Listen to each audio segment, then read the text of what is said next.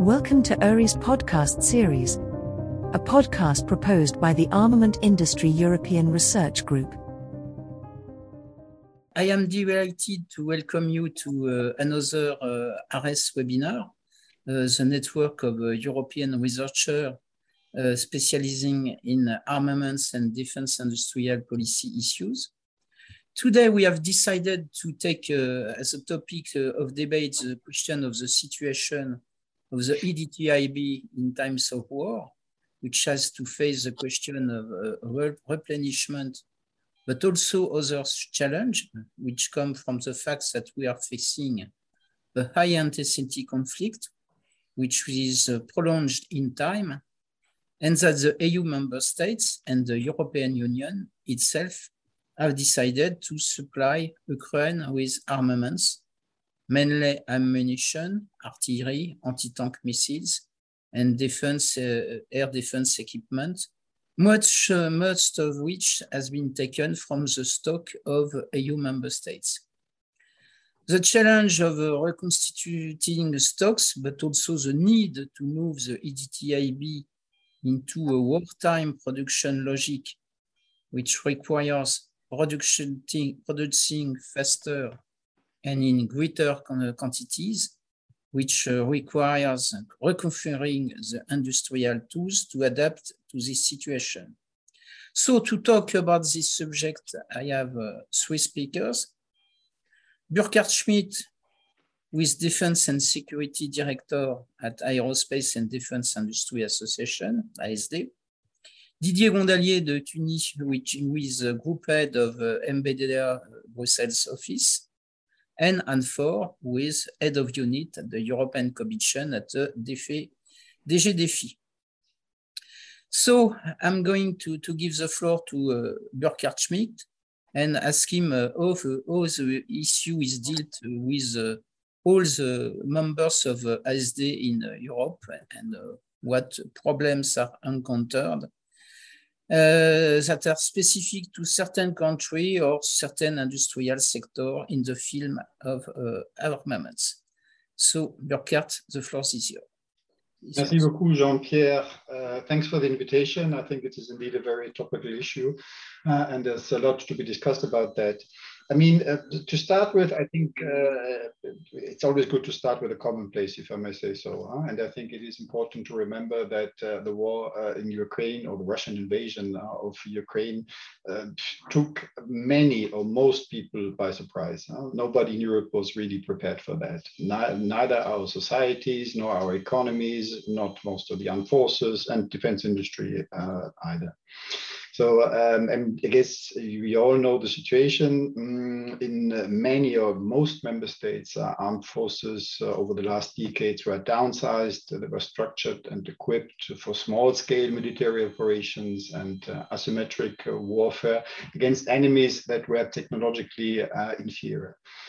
Uh, defense budgets were low, um, and defense industries in general were in a certain way put on diet. Mm-hmm. So uh, defense companies had to operate at best with small production volumes.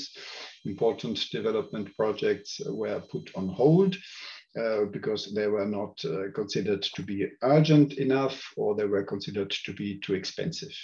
So in that situation, priority for uh, defense industry was, on the one hand, not to fall back technologically uh, and to operate at least at the minimum rate that is needed to sustain the relevant facilities and workforce. And then out of a sudden, we had Ukraine, uh, a return of large-scale military conflict to Europe, uh, as you have already uh, mentioned it. And although our member states are not uh, under military attack, they support Ukraine militarily. And uh, they had to do that mainly from their own uh, equipment and stock, which, as I said, uh, was uh, quite limited. So out of a sudden, everyone realized uh, basically what we do not have and uh, how little we have of what we have. Uh, we saw then uh, very soon um, the decision to increase defense budgets quite considerably and uh, to rapidly fill at least the most important capability gaps uh, that we have identified. So all this uh, has indeed led to a sudden and very sharp increase of demand for basically all kinds of military equipment. Uh, and it is clear that uh, European industry struggles to satisfy uh, these needs simply because its ability to ramp up Uh, to deliver at high tempo uh, um, or volumes is limited after decades of uh, peacetime planning and underinvestment. So in this situation, the challenge is, from my point of view, to induce radical changes under extreme time pressure and to do these changes right. And this is always a challenge if you uh, take decisions under uh, such uh, high pressure. Uh, I think uh, it is important to take uh, certain short-term actions, and they should not be slowed down. But at the same time, I think it's also important uh, not to undermine long-term strategic objectives. Um, if it is true that we face what has now been called Zeitenwende, uh, I think we must move from an industry that uh, is suited for peacetime to an industry that is fit for times of crisis and also large-scale conflicts. And to do this, I think uh, that we really need uh, a truly transformational defense industrial strategy. To frame such a strategy, we at A S D have developed uh, what we call uh, the D I R C concept that describes basically four core functions that European industrial base uh, must be able to perform. Uh, D I R C stands for first D, like deliver. Uh, I think that the, in the European defense industrial base should be able to deliver at all times and under any circumstances uh, the defense equipment that our armed forces need, uh, and together with the related services. Mm-hmm. Secondly, defense industry should be able to improve constantly key defense technologies and the applications. It should be third, able to react, the R of D I R C, uh, to newly emerging technology trends and breakthroughs. And uh, fourth, it should be able to challenge uh, potential adversaries by developing itself innovative concepts and disruptive technologies. So when we look at the situation today, I think it is uh, an open secret to say that uh, the uh, performance of the European defense industry on these four D I R C functions is rather limited uh, due to fragmentation and years of underinvestment. But in the light of uh, Ukraine, we at A S D believe that the Union and its member states should uh, rapidly prepare a long-term strategy, because I think it is important, uh, in spite of the urgency, not to uh, forget about the long-term dimension. So we think that we need a long-term strategy that aims at enhancing uh, the uh, what we call D I R C performance of the European defense industry. And to fulfill these objectives, we think that uh, this strategy should first combine both existing and future E U policies and uh, um, uh, programs uh, uh, to address um, four to five main priorities. Um, the first priority is um, to build the industrial capacity to rapidly ramp up production when needed. Here, I think that the challenge is really twofold. Huh? On the one hand, of course, we have to uh, uh, enhance as fast as possible industrial output now to satisfy the current peak. But uh, at the same time, it's equally important, I believe, uh, to ensure subsequently an appropriate level of industrial preparedness. Uh, I think we should avoid uh, being taken again by surprise in the future. And here, I think one could learn uh, from the European Union's uh, experience with COVID. I think it is important uh, for this preparedness to ensure uh, to sustain Um, a certain level of industrial production and development capabilities uh, also during troughs in manufacturing, huh? Because we have seen that in the past, that we produce something at short volumes, and then after that uh, we don't need the facilities anymore. So how to make sure that we maintain uh, the facilities and the workforce that we need in order to ramp it then up again if uh, it is needed. I mean, to do this, I think uh, we need uh, to, to take a wide range of measures. Huh? Uh, it has to do with the production lines, strategic stocks, recruitment and retention of workforce, but I'm sure that we will discuss that uh, in greater detail uh, during the debate. Um, my point here is that uh, what is needed is uh, what I would call a more strategic outlook uh, but puts uh, far more value on maintaining industrial capacities as a strategic contingency. I think this is important, again, with a view to the future, in order to avoid that we run again in a situation like we have it now here. Uh, so this, in a certain way, is a, a quantum leap uh, in uh, industry's uh, capacity to deliver. And uh, uh, this, I think, can only work if it is coordinated and supported at the E U level. So the first priority is to build this ramp-up capacity. Second um, is, of course, uh, to develop the next generation of capabilities and required technologies. This is important. Again, it's not only about the urgent need now, it is also about preparing the future. And here, uh, when we look at the E U level, uh, the European Defence Fund is crucial and remains crucial. Uh, and uh, we would really call for a considerable increase of the E D F budget Uh, in this new security environment, and to go back uh, to at least the level that was initially proposed by the European Commission, uh, which is uh, thirteen billion euros.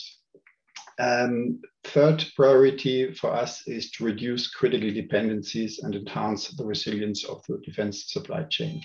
Uh, we see that, huh, that the difficulties to ramp up uh, production also is, of course, not only a problem uh, of uh, the, the, the system integrators, but it concerns the whole of the supply chain. Um, and here, again, we have to envisage a, a, broad, a broad range uh, of measures. It has to do with the stability of the lower tier companies. Uh, it has to do with access to critical raw materials and uh, supply of critical components and so on. And here we have at the uh, European level uh, transversal or horizontal initiatives like the CHIPS Act or the Critical Raw Materials Act uh, that I think uh, will be very important also with a view to, um, to uh, the defense industry. Uh, the fourth uh, priority that we see is, again, to end with a commonplace, if I may say so, to ensure the appropriate public funding. I mean, making, making uh, the E D T I B fit for uh, the new strategic environment will cost money. Uh, we have seen now the increase of defense, or the announcement uh, of uh, to increase defense budgets.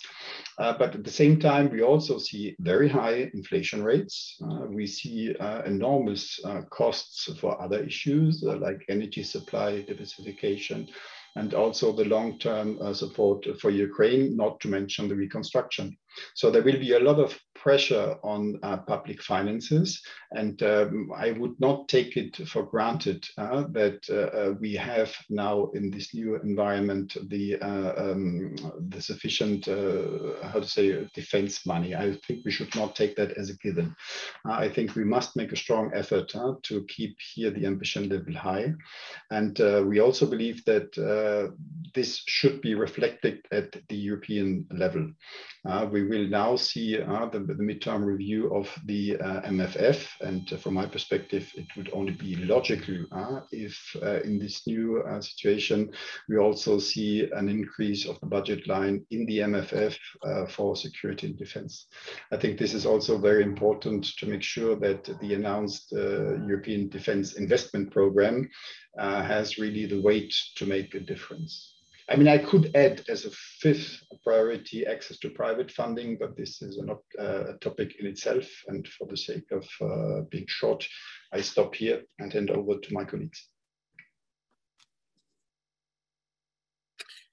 Thank you, uh, thank you, Burkard, for uh, this uh, presentation and uh, with the five priorities you uh, Uh, you, you uh, raise, uh, and I think it's uh, interesting that uh, each priority is, uh, is a topic of debate, so it's very interesting.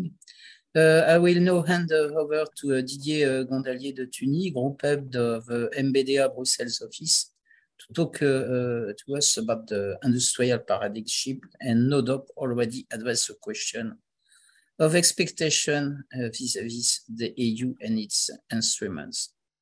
Okay, so thank you, Jean-Pierre, and uh, thank you to the A R E S team to have organized this, uh, this seminar on a very interesting and challenging uh, topic.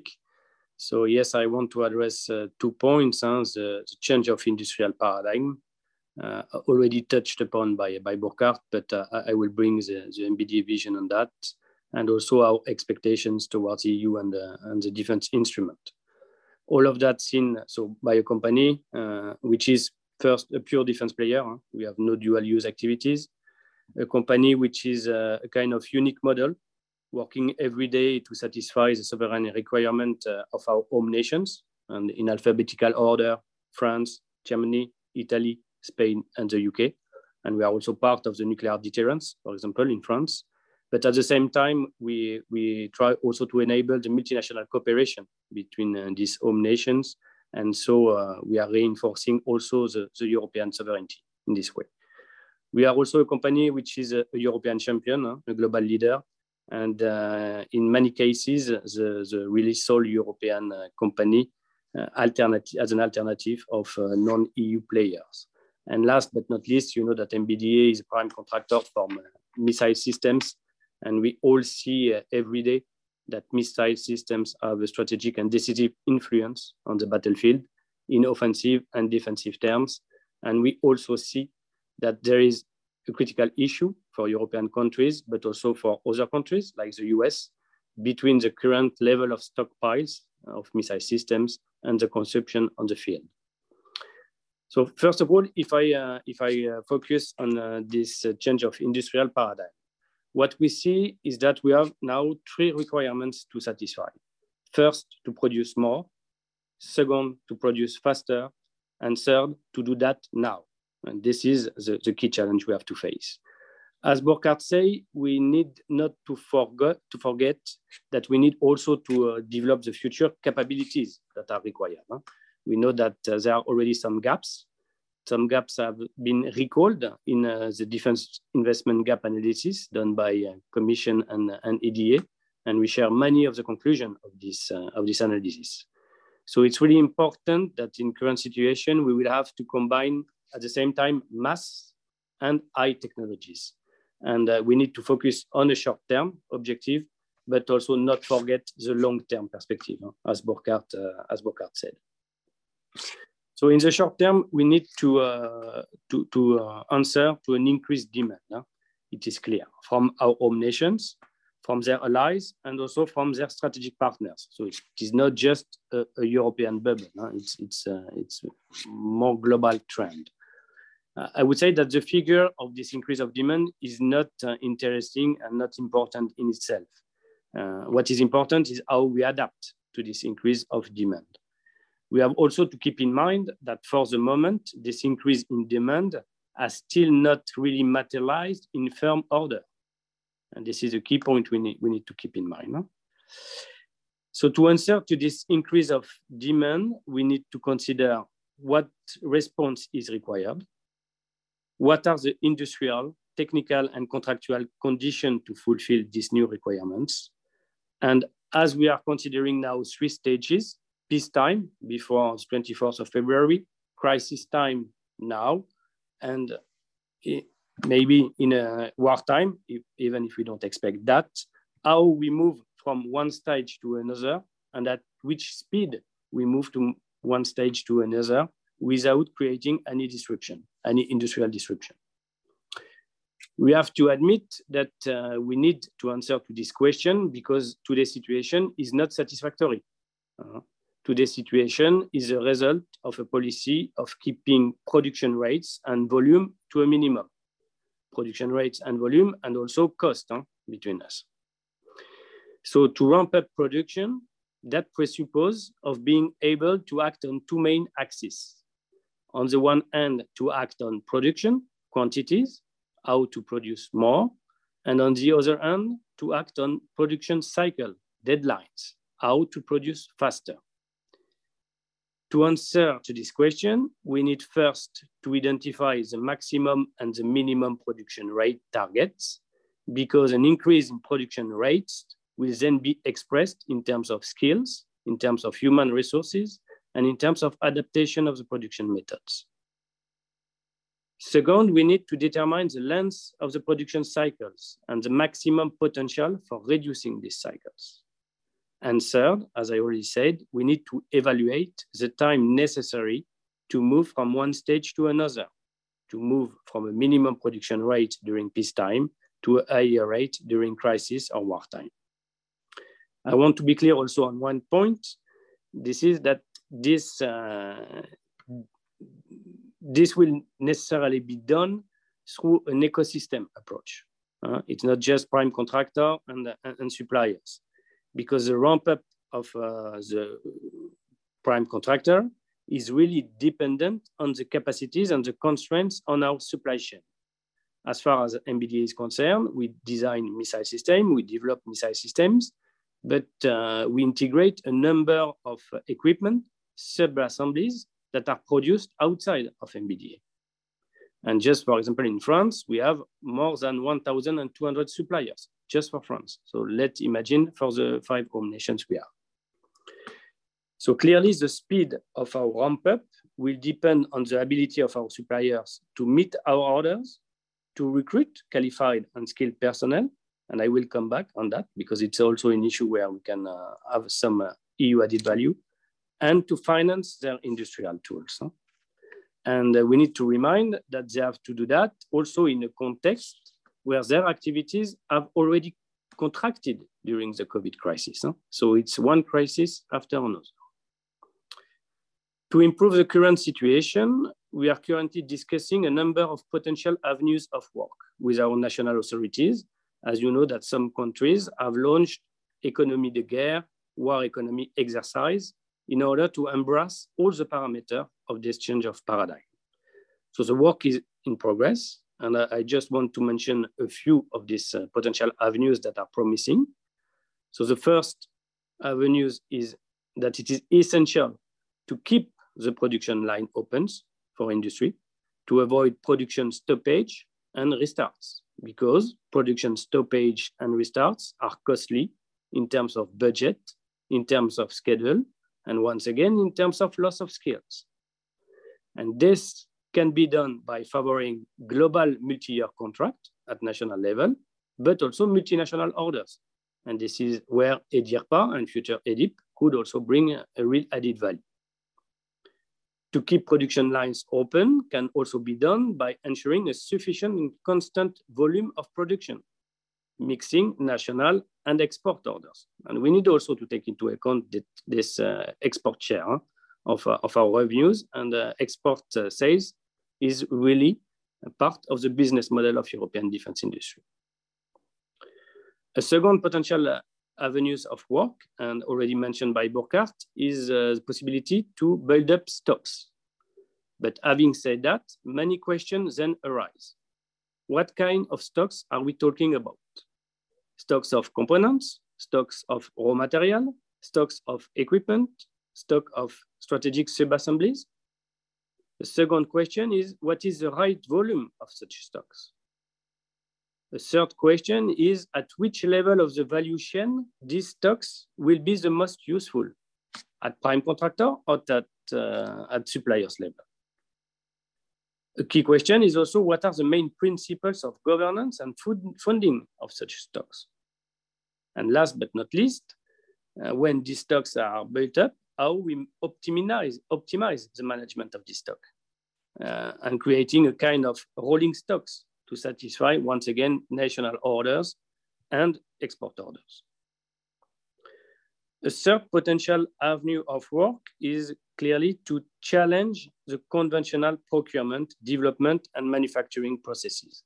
There is clearly a need to simplify the expression of operational requirements to what is really needed, and then consider answering future operational requirements by technological insertion and spiral development.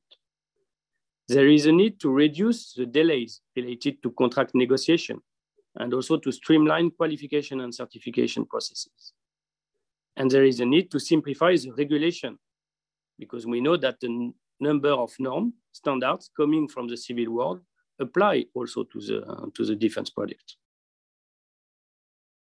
Last but not least, we should be ready also to consider prioritization, preemption mechanisms in order in certain uh, moment to give priority to the defense customer when there is a competition for access to supplies with civil customer, all the more when defense needs are marginal in terms of business and also technically complex. So in four words, I would say that globally, industry need visibility, predictability, simplification, and prioritization. It remains first essential to rely on precise operational scenarios related to the quantities and deadlines required for specific weapon systems. So it's a weapon system case-by-case analysis that needs to be done. Huh? And if we have a clear demand, a clear priority uh, request, we will then be able to provide guidance to all actors of our ecosystem on a well-defined objective. It should also be clear that everything, every adaptation will have a cost. And receiving public orders is therefore a prerequisite for engaging higher and quicker manufacturing. As you know, and hopefully, uh, production and trade of weapon systems are forbidden. We are not in a civil market. Maybe now just a few words about uh, our expectations towards the E U and the E U instrument, and maybe to facilitate also uh, the transition with, uh, with, with Anne. Uh, as M B D A, we have supported from the outset and at our level, the definition and implementation of the European Defense Agenda and the setup of all the European Defense Instrument. And it's quite obvious from our perspective because multinational cooperation is part of our D N A since our creation. We have been created to generate and implement multinational cooperation. Today, we actively contribute to give substance to three PESCO capability projects, BILOS, TWISTER, small scalable weapons, meaning land combat capability, counter-hypersonic capability, and loitering munition capability. So high capability, very relevant in the current geostrategic context.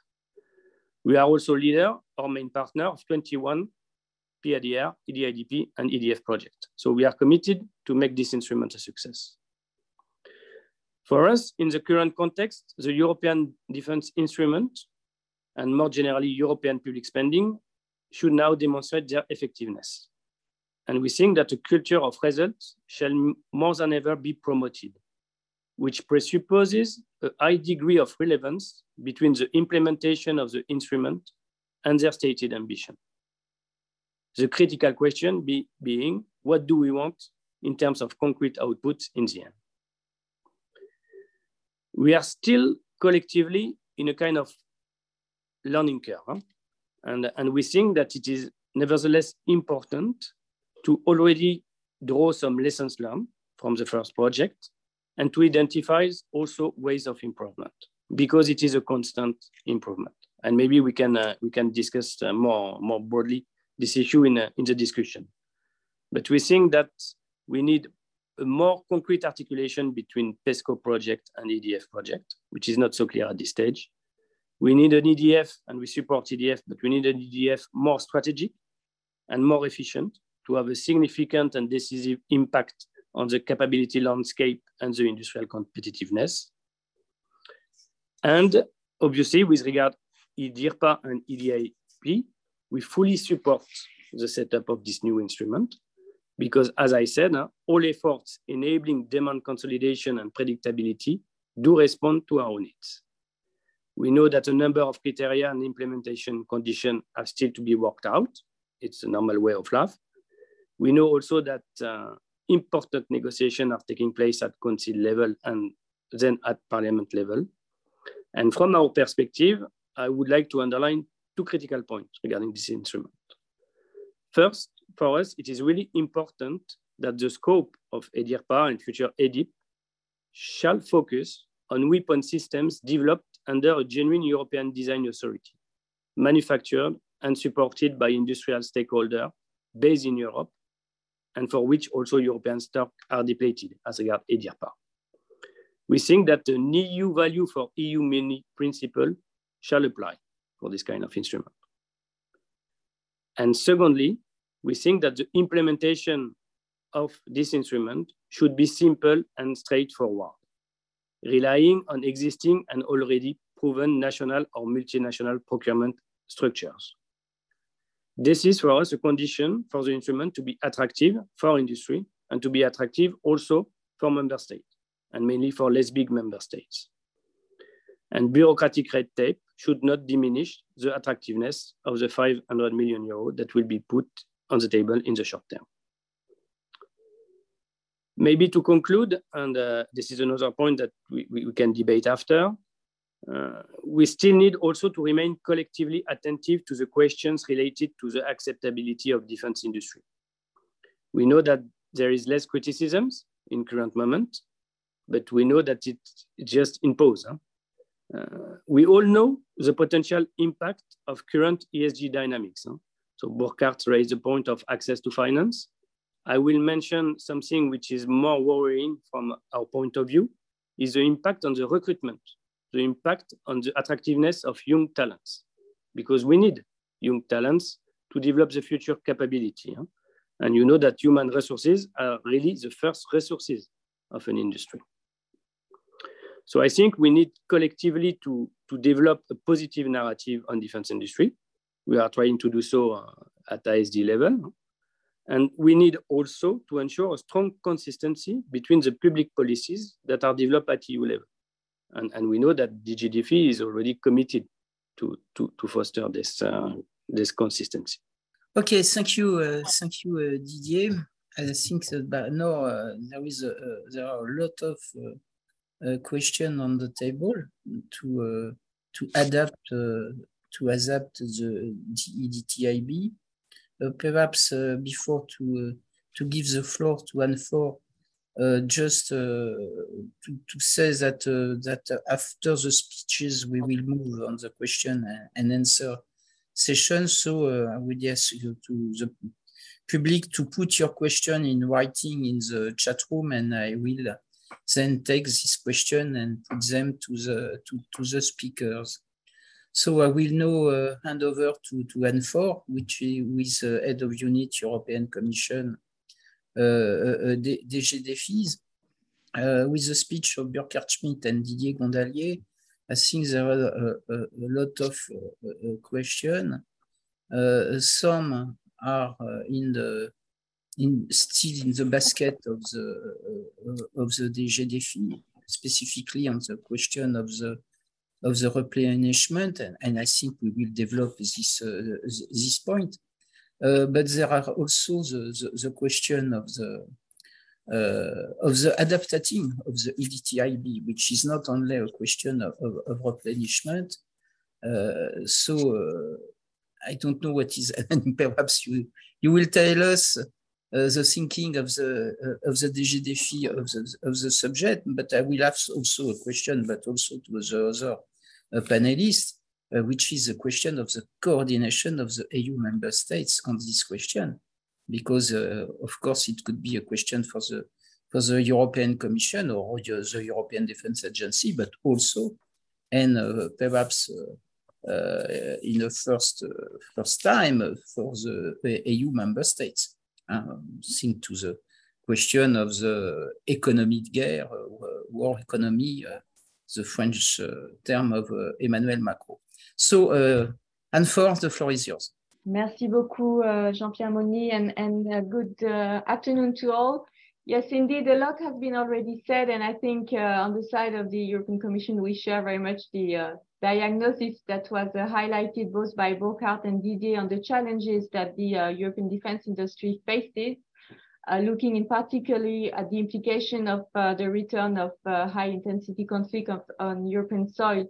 So I think I will not, uh, I, I will maybe repeat a little bit some of the uh, elements that were highlighted by the two previous speakers, but I will try to focus on uh, the answers that we try to provide at European level. And I think, uh, I think it's very interesting what you just mentioned, uh, Jean-Pierre, is that of course, uh, E U level is, is one level, but of course we have a very important level, which are the member states level. And what we need to try to do at the E U level is to provide E U added value. Uh, and, and I will explain so far how we have tried to do it, to do this through promoting cooperation and, and coordination.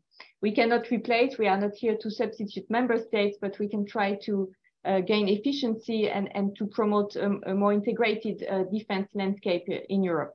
So uh, it was already said that uh, the, the European defense industry uh, is characteristic by uh, certain challenges. Uh, I would like to recall, and this is something maybe that we have not uh, so uh, that was not said maybe uh, before, is that really it's a it's a fragmented landscape. If you look at the European defense uh, industrial and technologic uh, ba uh, basis, you have a fragmented demand. You have very low level of cooperation between member states. And I think this is very, uh, this is really detrimental also to the supply side, to the industrial base. So um, member states still uh, very much work on a national basis uh, with national procurements. The level of uh, common defense, defense investment remains very low at eight percent, very far from already the thirty-five percent benchmark that member states collectively committed to. Uh, so that's that's a, a first issue, and also on the on the supply side, maybe with the exception on the uh, of the missile uh, uh, industry and the aeronautics industry, the supply side is also very much um, fragmented uh, along uh, national lines, which uh, also is a challenge for the competitiveness uh, and the innovation capacity of of the industrial basis. So I think that, coupled with years of underinvestment, this was mentioned by Burkard, uh, leads to a, a situation where, uh, as, as it was previously described, the defense industrial uh, basis in Europe is not able to deliver on, on the, the current needs of the surge of demand, and, and will need to, uh, to ramp up uh, fast to be able to meet, uh, to address and to meet the needs of, uh, of the member states. So what have we done uh, in the E U to try to sustain the competitiveness and the innovation capacity and the D I B, and also uh, lately to try to sustain its adaptation to a structural change? Because I think we can say that with the unprovoked aggression uh, of Ukraine by Russia, there is a structural change in terms of uh, you know, uh, the Europe, uh, defense in Europe, and also for European industry. I will just say some words first, maybe to start on the longer term with the European Defense Fund. It was already mentioned by the previous speakers. Here, what we have tried to do is really to, uh, to incentivize cooperation, cooperation between industrial actors. So really to try to defragment.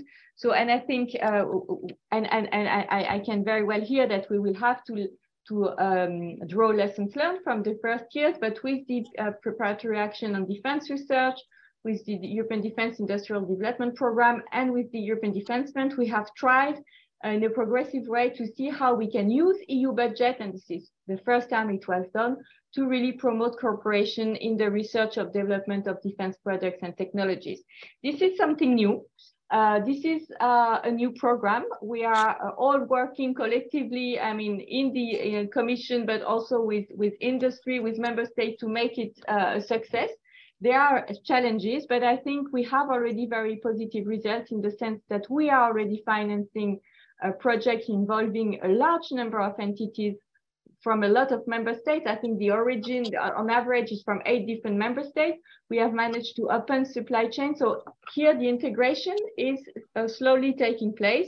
Uh, and we can, of course, discuss how we should make it uh, more efficient and maybe more strategic. But I think it's, it's a first step in, in defense uh, research and development uh, that, um, that really is aiming at having more integration, more cooperation. So if we look at the at the new situation where we have, uh, as was explained, a, a surge in demand uh, here, uh, what we have tried to do, and, and, and it was following the call by the European heads of state and government in Versailles to produce this defense investment gap analysis and to propose new measures to support the E D T I B. What we have uh, done first in this investment gaps analysis was really to try to identify the financial gap, the capability gap. We are still lacking in Europe some key strategic enablers, and the industrial gap uh, that we, we, we just described. And we have proposed a series of measures to try to tackle, I would say, um, uh, the lack of coordination on the demand side of the industrial uh, defense industrial basis. We have, uh, we have an increase of defense budget. The risk is that if member states go solo in procuring uh, the equipment that they need, and that they urgently need also following transfer of equipment to Ukraine, we will further fragment uh, the European defense industrial and technologic basis. Plus, we risk also, and this is something that is also a characteristic of the E D I B, to have, uh, you know, we, we risk having member states buying from outside uh, the E U, so not investing in the E D I B, so an increase in defense budget not always or not or systematically automatically means more investment in the E D I B, and also to create new dependencies uh, for the for the defense industry. So uh, to avoid this um, uh, uncoordinated uh, increase in demand, we have pro we have taken two uh, we have taken two measures. We have established together with the European Defense Agency and the European External Action Service a task force on joint procurement. Uh, the idea behind it was really to uh, uh, provide a forum for member states to exchange on their common needs for the most critical and urgent um, defense products. Uh, and and the, there has been a series of meetings and, and, and to, to try to assess with member states also the, the, the potential for cooperation in the procurement of the most urgent and critical defense products.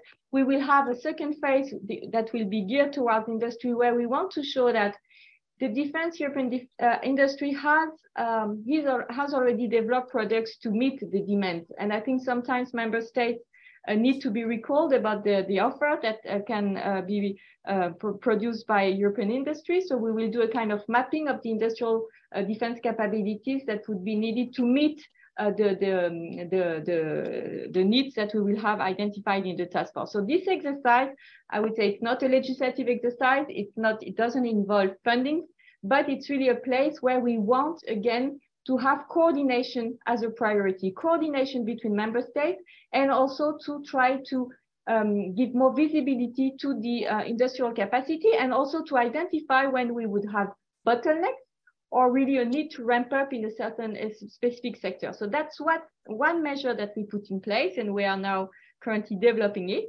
It's something new. Uh, we are testing also new ground here. And the second measure we have uh, put forward is we have adopted a proposal for regulation on EDIRPA that uh, Didier mentioned.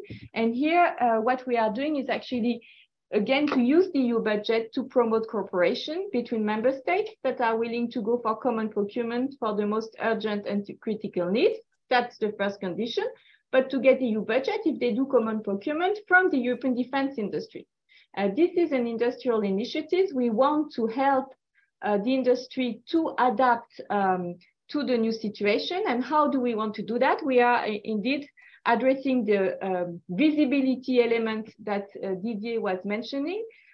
The industry to adapt needs firm orders. We want member states to coordinate their demands, so to structure also their needs to be able uh, to allow the industry to, to prepare itself.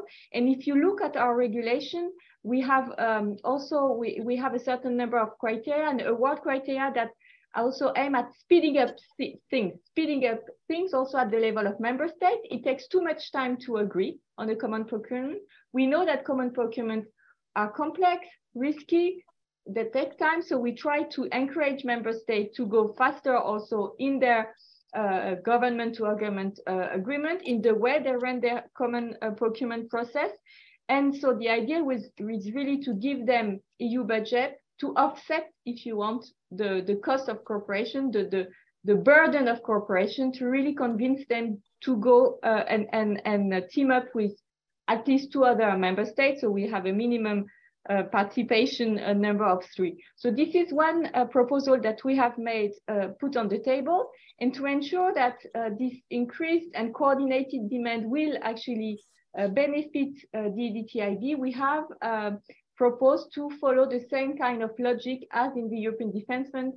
Uh, on the um, so we have some funding provisions that that are linked to the contractor that needs to be established in the E U, uh, have their managing structure in the E U, use uh, assets and resources in the E U, and should not be controlled outside the E U, with certain derogation, uh, such as in the uh, E D F. So that's the first proposal. Uh, we are indeed now currently uh, discussing this uh, with uh, member states in the Council. Uh, we also want this to be uh, easily implementable. We are, we are, we have um, proposed to not to follow a cost-based approach, but a, a more novel approach that would that aims at facilitating the implementation. We will see whether we manage. It's again something new that we are testing.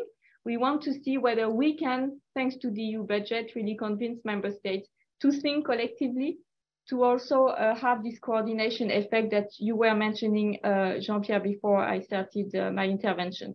So that's one thing. And, and for the future, of course, we want to have a more stable instrument uh, uh, to sustain um, uh, joint procurement involving a V A T waiver and, and also E U budget uh, to really make sure that we have more coordination and, again, investment in the E D T I B. So here, this is what we have proposed uh, to do for the demand side. But of course, I hear, and, and this was very well explained by, by the two previous speakers on the need also from the industry to, to, to, to, um, to ramp up, the need to have, you know, um, to double production facilities or to increase their production facilities, to have supply chains that can also follow the rhythm, access to critical raw materials, the issues of skills was, was mentioned.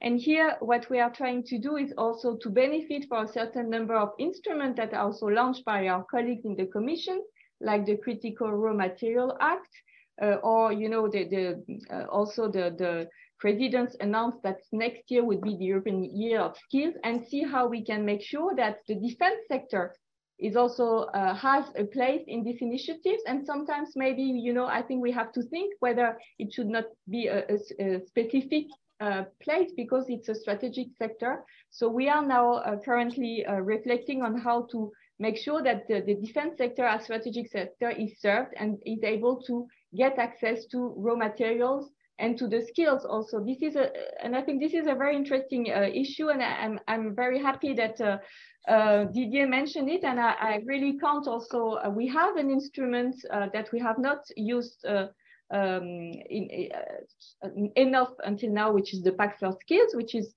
A, a, a structure, and I think we really try. We we should really try to engage, and it's a call also to to to the A S D and to the European industry to work collectively and see what we can do uh, for uh, to to attract skills, uh, not only engineers but also to make sure that uh, you know the ramping up uh, can be done because we have enough skilled workers.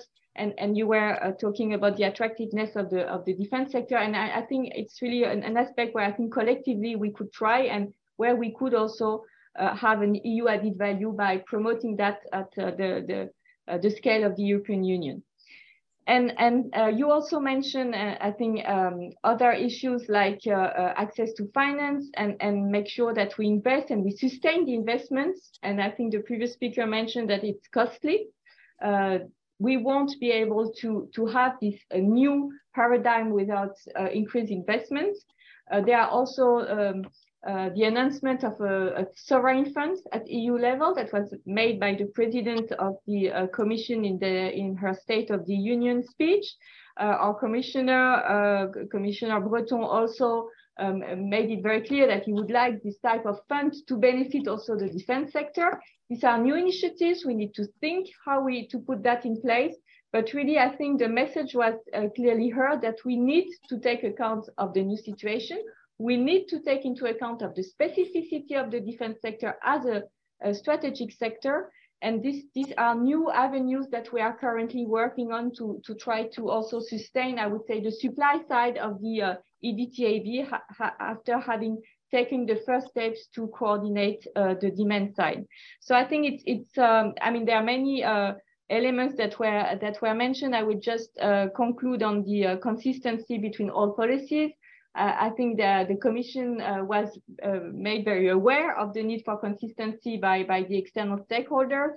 Uh, I think this is something, and with also the creation of, of a dedicated Directorate General within the Commission, we also try to, uh, you know, um, alert about the specificities uh, of the defense sector. On the one hand, we want the defense sector to be mainstream, not to be put aside. But we also need to recognize its specificities. So it's something that we have started, that we will continue to do. And I think uh, we will only succeed if, uh, if we also have, you know, uh, the backing of member states, because we are all talking about increasing budget for the E D F, increasing budget for, you know, an instrument on joint procurement. But it means that both member states and parliament need to agree to uh, have uh, more money given to the E U level to do that. So I think it's it's uh, it's a right time now to start also uh, spreading the word uh, with the budgetary authority uh, in the European Union. And I will stop here. Thank you very much. Okay, thank you, uh, thank you, Anne. I will take the question and answer, but I have not a lot of questions for the moment. Uh, but perhaps I will break the, the ice on the question of the uh, question answer. In, in April, uh, with ARES, we, we publish a, a, a tribune, and the global view was uh, the risk to have a, a renationalization with uh, the, the Russian war and the fact that the, the, the budget was growing. On the question of the adaptation of the uh, E D T I B, Uh, I ask the question to all the panelists. Uh, do you see today talks between member states on uh, the way uh, they have to adapt their national D T I B, because it's still, in some case, national D T I Bs. With M B D A, it's a transnational D T I B, and perhaps it's interesting to know if there are talks between France, Italy, Germany, and also a non-E U country, uh, uh, U K, uh, on the adaptation of the on the D T I B. And uh, I don't know if uh, Anne has, has also has some uh, feedback on the, this uh, potential talks between the, the, the E U member states on the adaptation. And my second question is perhaps also on a, another aspect. It's the question of the security of supply.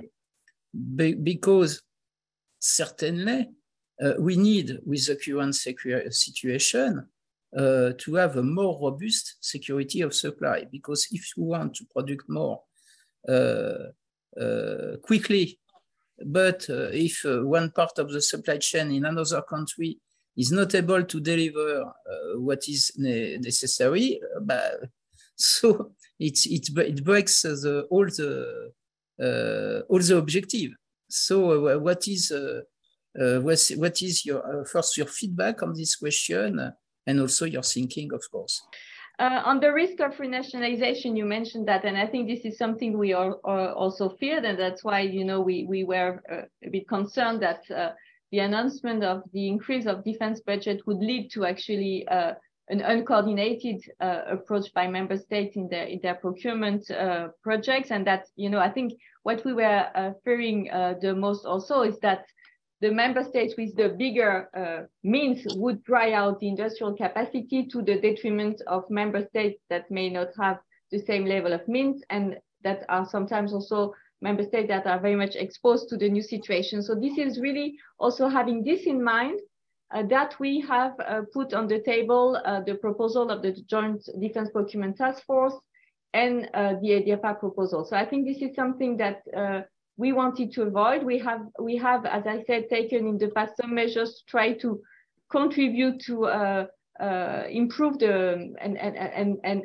and decrease the fragmentation of the sector. And we were very much concerned that with the new situation, actually, this would this could lead to an even more fragmented uh, sector. So that's just a comment on this uh, risk of renationalization.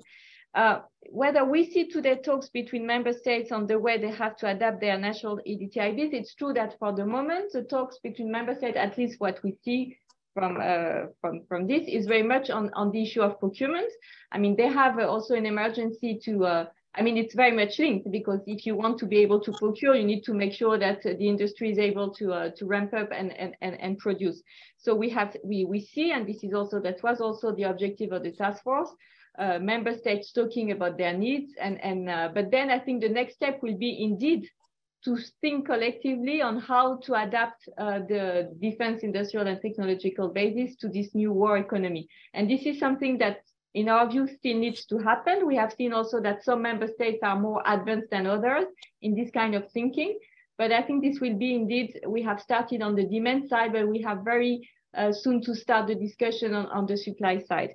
And then for the question of security of supply, it, it's key, because we want to uh, promote integration, we want to uh, promote coordination, but we need to have a, a, a reliable supply chain.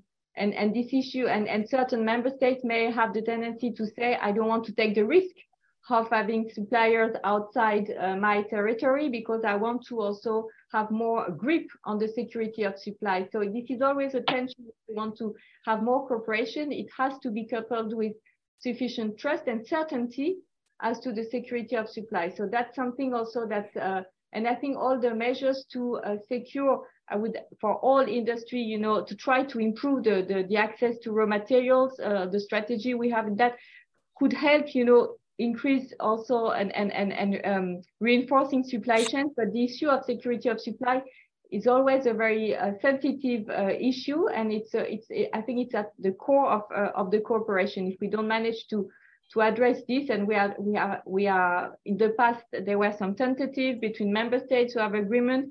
There are, uh, we, we try also to see how we can reinforce uh, supply chains in Europe, But uh, I would say we don't have all the elements of the answer yet. Can I come in, Jean-Pierre? Yes. Hi. Uh, on these two issues, uh, uh, coordination um, and uh, security of supply.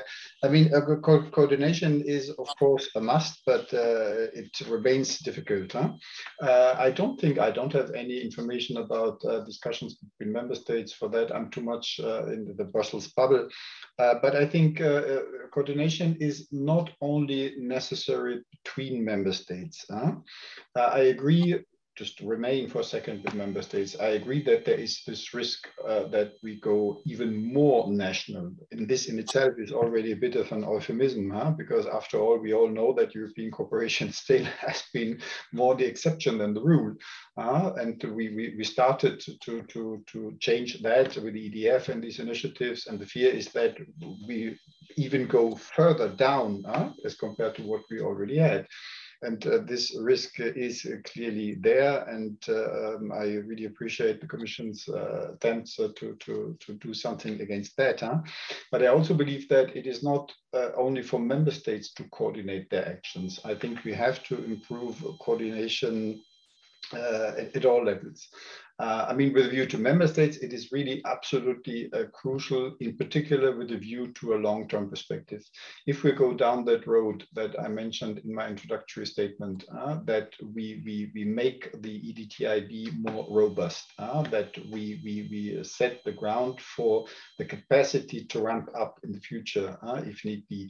There is really a risk that uh, this, how you say, um, not only leads to more fragmentation, but uh, um, how to say, make it even more stable, this fragmentation. Because if the French government uh, uh, makes sure that uh, uh, its industry can supply her uh, in, in, in a future crisis or so, uh, this is one thing. If the German government does the same with its own industry, uh, it's another thing. Uh, so the more we return towards a long-term approach, the more uh, I see the risk of this national fragmentation staying there forever and uh, getting stronger and stronger. Uh, so this is for me an additional reason to really coordinate that at an E U level, huh? And not only to focus on the short-term coordination here for the most immediate uh, needs. Um, but again, I think coordination is also important um, even within the European Commission, by the way. Uh, um, I think it is important if we want to come to what I called for uh, a strategy. Uh, I think uh, all the different initiatives must come together. Uh, we see EDIRPA, we see then in the future E D I P, uh, we have the different proposals for the C R M Act uh, and uh, the things that I mentioned before. I mean, all these things uh, really need to be coordinated uh, and put into the same direction. And I know that this is a big challenge, but I think this again is also more important than ever. So coordination within the European Commission. Um, I also believe that we need more coordination, sorry for that uh, commonplace as well, between E U and NATO. Uh, I think this will become even more important. Uh, when I listen at uh, the results also of uh, the uh, NATO defense ministers meeting yesterday, I mean, defense planning, uh, in particular for these kind of crises, uh, is done in NATO. It's interesting that, I mean, what are the terms that we use these days? Uh, we talk about deterrence, uh, we talk about territorial defense, and this is typically NATO's core business. Uh, so I think mass uh, uh, defense planning also um, for these kind of issues will be done in NATO.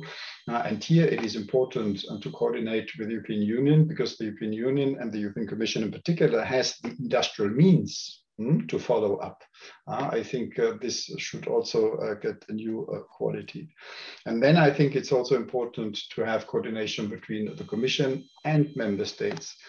Um, to give you an, an example, I mean, yesterday, again, the German-led initiative uh, to cooperate in the area of um, missile defense. Mm-hmm. And to do that not on the basis of new developments, but off the shelf. Basically, we procure together. Uh, this makes me immediately think of the current European Commission initiatives, EDIRPA and then maybe E D I P. Huh? Uh, when I again look now, it's still very vague, huh, this uh, intention. Huh? But if uh, the Germans in particular uh, stick to the Israeli uh, missile hmm, as one element of the system of systems, huh, how would that fit into uh, a European E D I P? Mm-hmm. Uh, if you have fifteen member states procuring together, I mean, uh, you have a lot of joint procurement, uh, but you have elements in there, at least elements that are not European. So uh, how to manage this is also interesting to see uh, with a view to, to, to, to, to uh, the future. Uh, again, maybe the fact that we talk about a system of system uh, may even uh, open the door to, to, to solutions or so, but I think it will be interesting test cases for the future. And the last word on security of supply, just as a reminder, uh, I remember in uh, two thousand thirteen, hmm, the uh, European Council in its December conclusions gave a mandate to the European Commission to develop a roadmap for a, a E U-wide security uh, of uh, supply. Uh, I don't know what the exact term was. Huh? Uh, this has never been followed up. Mm-hmm. I mean, now maybe, uh, I don't know whether uh, these conclusions have a natural end, so but I mean, it, it may be the right time now uh, to come back to that mandate mm-hmm. and to develop really a fully fledged and comprehensive Uh, E U security supply system. Uh, so again, if I were at the Commission, I would uh, maybe take that up as a possibility, again, to bring the different strands together. From my side, uh, and many things uh, have already been said, and I concur with uh, what have been said. I think uh, as M B D A is concerned, we are in a specific situation, uh, because as I said, we were created uh, through a shared willingness from our home nations, uh, five home nations, and from industry, To, to create this uh, transnational company, integrated company, in order to generate and implement uh, cooperation uh, programs. So, uh, so our focus and our remit remain the same. Huh? We still want to uh, continue to foster this uh, multinational uh, cooperation. And, and we know that a number of capabilities uh, will not be developed uh, by one single nation. Huh? When we talk about missile defense, we know that it's a, it's a collective effort which is needed. After, I agree also, and we said that, huh, Burkard uh, and I said that also, uh, we need to combine this short-term and long-term perspective. And we need to see uh, what will be the impact of short-term decision on, on the long-term perspective. So it's good to procure a non-E U solution uh, for some countries, but uh, what will be the, the impact on, uh, on uh, the European defense industry, on its uh, added value, on its uh, technological added value, social added value, economic added value, and uh, sovereign added value.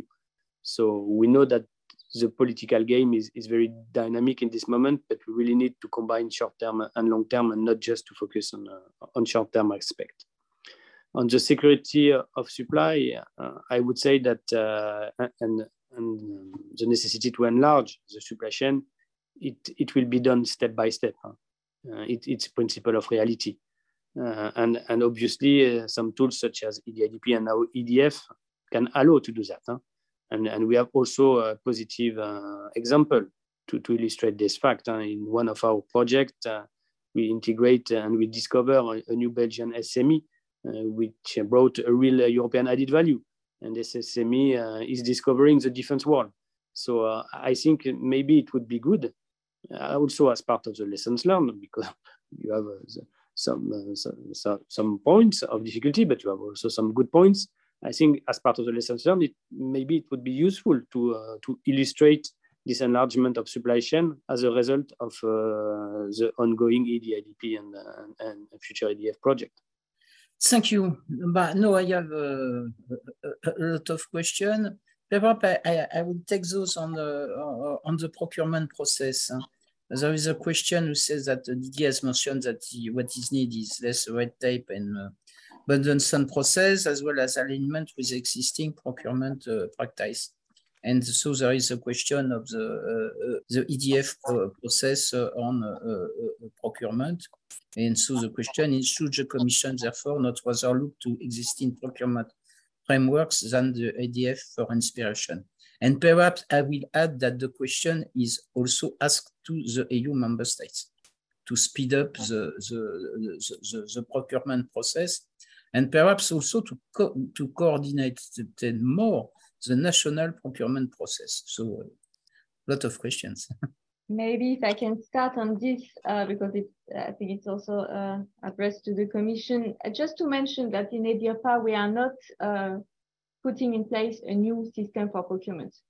Uh, we are um, telling member states that they can use uh, the usual instrument for procurement. So it could be a lead nation, it could be the use of O C A R, it, it could be the use of the European Defense Agency, it could be the use of the N S P A, provided that uh, all conditions of the regulations are met. So we are not putting in place an additional new structure for procurement.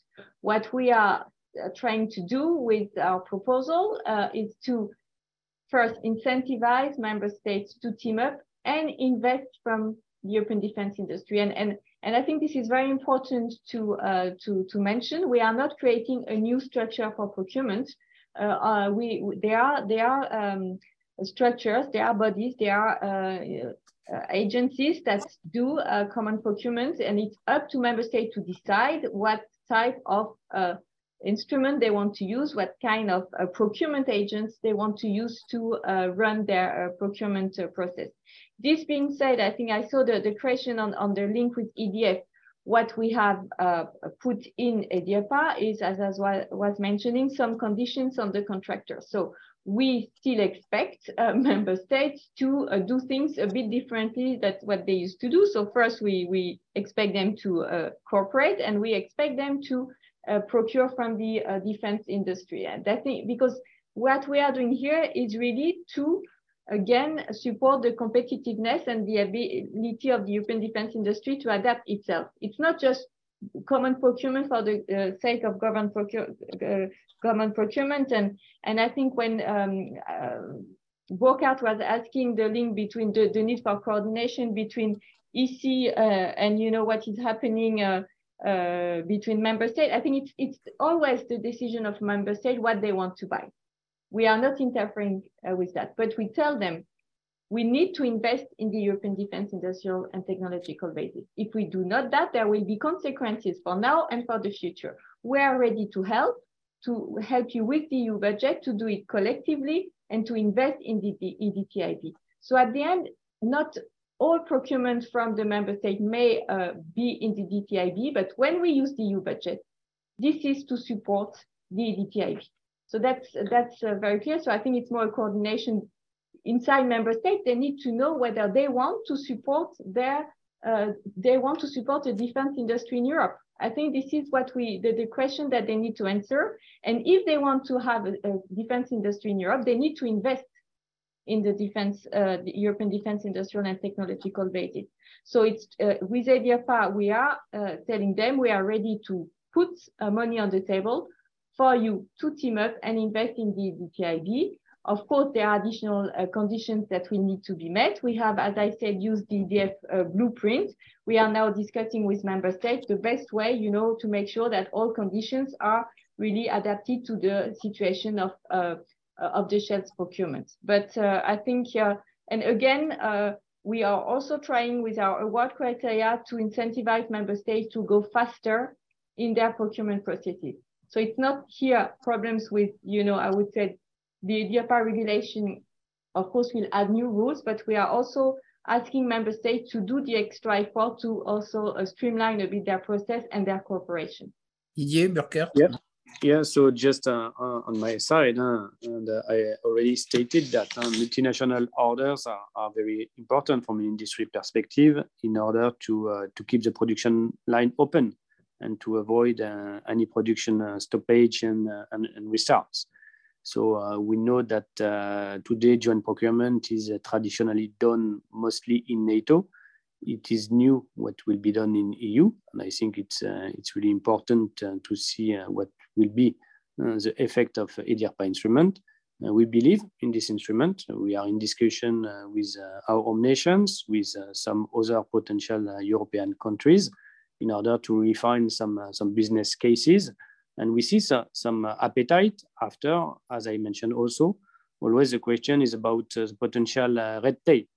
And, and this is the reason why why we need uh, something uh, really um, streamlined in order to uh, to have a significant effect. So, uh, so, so I think it would be a good test case, we need to focus on, uh, as I said also, on, on clear priorities uh, and to see what will be uh, the effect of the, of the E U support. But, but we believe in this instrument. Uh, yes, on this point, I mean, I fully agree that uh, the, the, the need to, to uh, it's more than just streamlining uh, the way we procure. Mm, I think uh, that there is a need for a fundamental overhaul. Huh?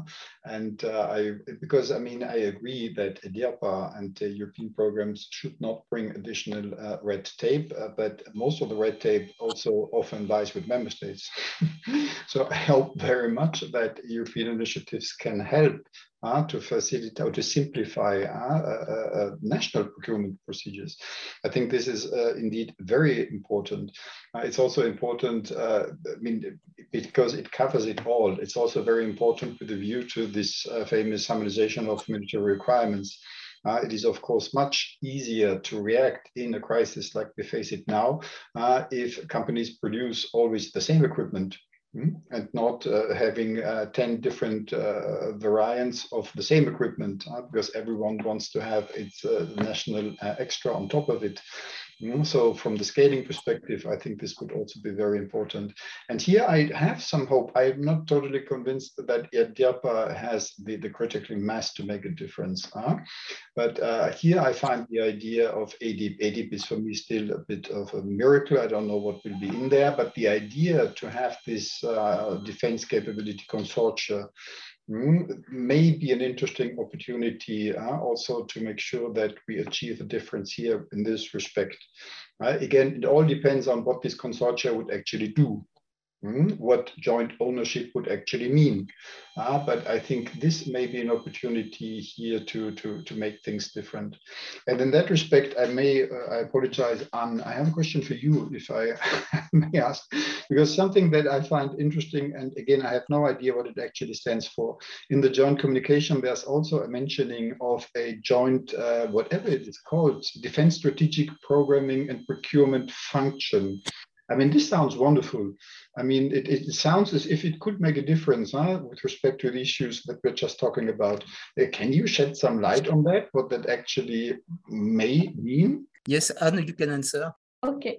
Uh, yes, indeed, we mentioned, and this, I would say this is maybe the last of the measure that was mentioned in the joint communication. And the idea uh, uh, is, is, is maybe also to, um, what we are doing now is, a, is as you say, EDIRPA is, is focusing on short-term needs. We want to have E D I P to have a, a, a more a structured system to support joint uh, procurement.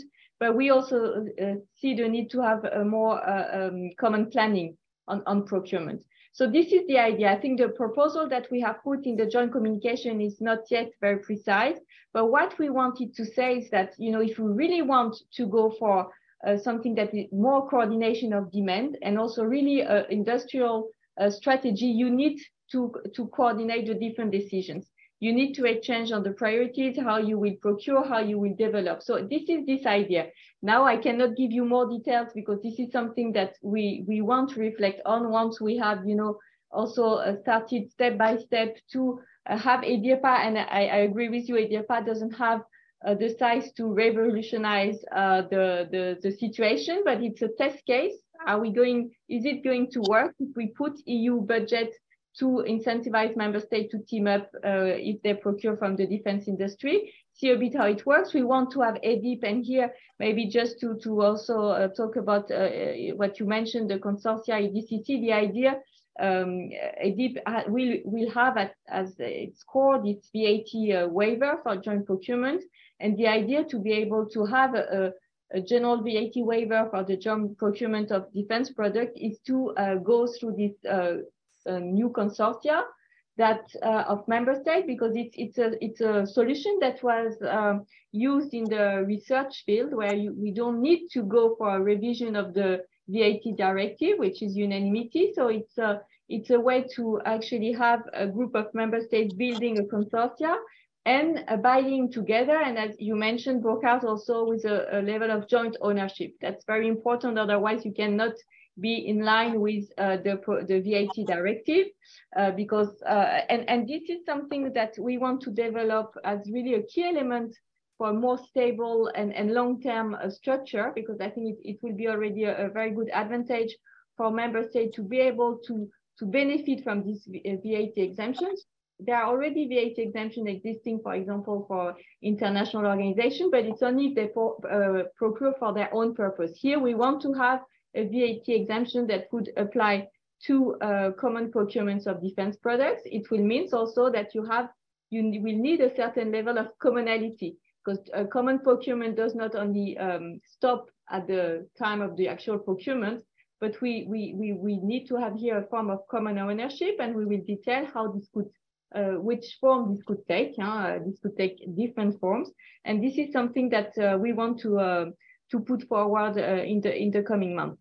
Uh, and, and also have, and I, did, I saw, and I, maybe I take the opportunity and then I will uh, give the floor to the others, but I saw there was also a question on the, uh, uh, uh, in the chat whether E D I P will also have some uh, E U budget element. This is our intention. We want to have this V A T exemption element, but we also want to have the same kind of incentive as we have in EDIRPA to also use the E U budget to incentivize Uh, corporation uh, from member states when they buy from the uh, European industry. So we, we will have several elements in E D I P. Uh, okay, thank you. Uh, just a comment to say that it is, I think this, this idea of European pro programming, programming law is a really a good initiative, but my fear is that uh, the decision to, to today taken by some countries are so uh, urgent that uh, they are more in a national uh, Uh, way of thinking than uh, European uh, way of thinking. Uh, if you take the hundred uh, billion euro uh, uh, Germany space, spatial fund, but also the French uh, new French programming law, uh, which are uh, uh, the decisions are taken very quickly, and uh, I am doubtful about uh, the coordination with this initiative. Um, a question which is uh, linked also to this question. Say, what are the incentives to member states to invest more and be in better in future capacity that could take two to three years to ramp up instead of buying American uh, today? And, and perhaps it's also the question, do we have, in fact, at one moment, perhaps, to, to divide some, some block of budget between short-term, mid-term, and long-term? Also, uh, of course, I think that it is Um, a sort of bureaucratical uh, uh, way, way to proceed, but uh, if we don't uh, have some rules at this level, uh, perhaps uh, we will have uh, only short-term, short-term, short-term, and not uh, at the detriment of mid-term and long-term uh, vision. And perhaps a question to uh, to to, and to simply to precise the agenda of the E D I P. Yeah, we don't have a precise date for the, the, the tabling of the proposal by the Commission. We are now, uh, as you know, focused on, on, on discussing EDIRPA with member states, and, and soon we hope with Parliament. Uh, but uh, it, it will be in the, in the coming months that we want to, to, to, to launch E D I P, because as you say, EDIRPA is really focusing on the most urgent and critical need. But we are very aware that we need also to, to prepare the medium and the longer term, and not because, and, and I have a much broader scope, really a, a framework for all uh, common procurements and not only the ones addressing the urgency situation. So, but uh, I think what is important is also to see, um, you know, uh, the, the, the progress we make, we make uh, with EDIRPA, even if, again, EDIRPA is not a precursor to E D I P, huh, because it, the scope is very, uh, is very linked to the emergency situation. Uh, it's only, uh, you know, um, for the, the most critical and urgent needs. Uh, but still, you know, the logic of uh, trying to incentivize member states to go uh, together is, it will be the same logic in E D I P. So it's important also that we have uh, sufficient feedback from uh, from member states to be able to finalize our proposal for, for E D I P. Thank you. No, no, no other comments from uh, Didier or uh, Burkard? Maybe on the, I can maybe something on the on the what is the incentive? The first question. Which, if I understand correctly, the question is why someone should uh, bother buying American, uh, European, uh, if there's an U S alternative already available and much faster available. Um, I mean, again, the thing is, of course, um, if you buy uh, outside Europe, uh, you again enter new dependencies. Huh? It is as simple as that. Uh, and this is not necessarily a question of mistrust vis-a-vis the United States. Uh, um, again, when we think in terms of scenarios. Uh, if you depend, you're not necessarily the first one in the line uh, if you need something. I mean, also the U S also would, uh, if need be, probably always uh, serve their own forces first uh, before they serve other allies or so on. Uh. So again, I think we have to, to be careful with always entering into new dependencies. I mean, we are dependent today. Uh, the question is how long we want to stay dependent. I mean, we used to depend, or we depend on Russia for energy. We depend on the United States for security. Um, and the question is whether we want uh, to continue uh, in that uh, configuration or so. Um, but I mean, the answer is probably also different. The question is, who is we uh, in that question? Uh, I think uh, one the question is differ, different uh, for a member state who has an important defense industry on its territory, uh, and uh, as compared to a member state who has no or no important defense industry, in particular in Eastern Germany, in Eastern Europe, for example. Uh, for them, the question is whether they should wait for a European product uh, or whether they should buy American. And here, again, you have all kind of other considerations coming into play. Uh, you buy from the U S, uh, you have other advantages, huh? uh, financial uh, interoperability, you have the political uh, commitment also that you buy. Uh, so again, I think it's, there's no clear-cut answer to that. Huh? For me, it boils down to the question of, of dependence. Uh, and again, also that question is different huh, from a different member states perspective. Thank you. Uh, there is a question of the coordination of uh, some suppliers which are located outside the E U uh, and U K and are suppliers of uh, E U uh, defense industries. How you, you take in account this question? I can try to, to, to answer. I'm not sure I fully understand exactly what is asked, but just to... Um, I think it's related probably to EDIRPA, how we take this into account, or I'm not really sure. Um, because just to mention that uh, I, I said that in EDIRPA, we, we ask that the contractors be uh, established in, um, in the E U as well as the, the, the main subcontractors uh, with certain exemptions, security-based exemption. We follow the same logic as in, as in E D F. What uh, is important at the end is that uh, what will be procured thanks to the uh, support of the, uh, uh, I mean, we, we support the cooperation of member states with the E U budget is, is uh, coming from European industries um, and, and, and, and, and, and produced in Europe. This is, this is the, the, the main objective. So we have taken uh, the, the same logic as in E D F uh, to make sure that uh, the contractors are European uh, companies and that they will actually uh, produce uh, the Um, the product in Europe. Of course, you can have uh, input supplies from outside uh, the E U. Uh, when it, uh, we make a distinction between suppliers and subcontractors. For sub the main subcontractors, we also require that they are uh, based in the E U and, and controlled in the E U with certain derogation possibility. And at the end, what is also important is that the products that will be procured is free of uh, restriction from third country and third country entities to ensure the, the freedom of action. So this is, I don't know whether it answers the question, but this is the way we have uh, looked at uh, the conditions to be applied to, uh, to contractors. It's the same logic as uh, in the European Defence Fund. Jean-Pierre, if I may, I think there is an important notion to, uh, to have in mind. This is the European Design Authority, and you, you, can, um, you can think that you can have a product with some equipment Uh, sub-assemblies, components coming from uh, non-E U. But the key question is, uh, does this equipment affect the European Design Authority or not?